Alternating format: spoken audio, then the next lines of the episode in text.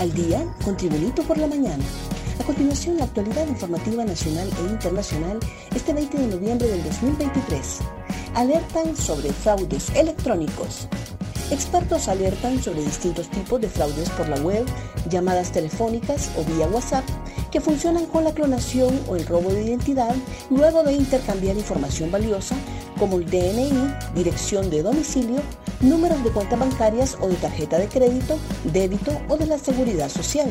El director de Administración Aduanera de Honduras, Fausto Calix, alertó acerca de una red de estafadores internacionales. El modus operandi que utiliza esta red de estafadores internacionales es que contactan a su posible víctima a través de llamadas telefónicas, WhatsApp, Facebook u otra red social y comienzan a entablar una amena conversación haciéndose pasar por un familiar, amigo o conocido, advirtió en el sitio web de aduanas. Presidenta Castro dice que confuso crimen de ganadero en Santa Bárbara será investigado. La presidenta de Honduras, Xiomara Castro, aseguró que el confuso crimen del ganadero Julio Rodríguez, ocurrido el domingo en horas de la tarde en Santa Bárbara, donde se vio involucrada la Policía Nacional, será investigado. El crimen cometido en Pinalejo, Santa Bárbara, será investigado de inmediato y se aplicará la ley, escribió Castro en su cuenta de X. Castro expresó que no puede haber seguridad sin justicia, al tiempo que anotó que reiteró su confianza en el ministro de Seguridad, Gustavo Sánchez. Ministerio Público investiga denuncias sobre supuesta destrucción de información en el Tribunal Superior de Cuentas el Ministerio Público envió un equipo de agentes al Tribunal Superior de Cuentas para constatar la denuncia de supuesta destrucción de información relacionada a finiquitos. La denuncia surgió luego de la advertencia del presidente del Congreso Nacional, Luis Redondo, sobre una supuesta intención de borrar información que está en posesión del Tribunal Superior de Cuentas. Redondo, mediante su cuenta de red social X, señaló que la información que se iba a borrar está relacionada con un miembro del Partido Nacional con el fin de ocultar sus actos de corrupción. Un repaso al mundo con las noticias internacionales y Tribunito por la mañana.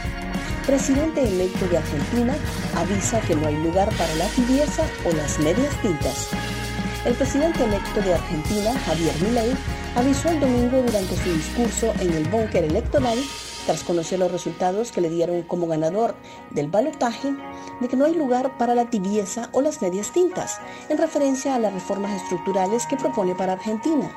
No hay lugar para el gradualismo, no hay lugar para la tibieza, no hay lugar para las medias tintas, señaló el líder de la Libertad Avanzada de ultraderecha, quien pidió al gobierno que sea responsable y se haga cargo de su responsabilidad hasta el final del mandato que tendrá lugar el 10 de diciembre.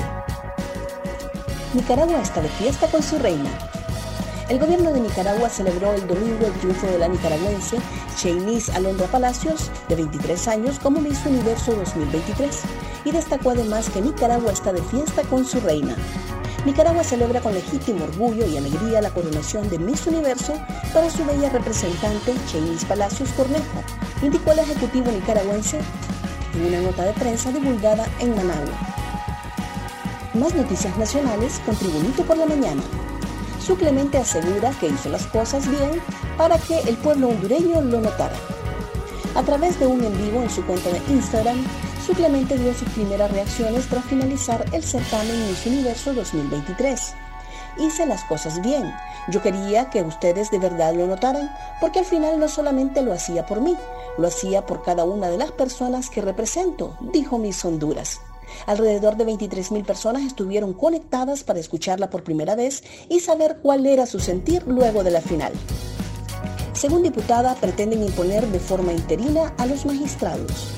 La diputada del Partido Nacional, Merari Díaz, consideró que la publicación del presidente del Congreso Nacional, Luis Redondo, sobre una supuesta intención de destruir información en el Tribunal Superior de Cuentas es para imponer de manera interina a los nuevos magistrados del organismo.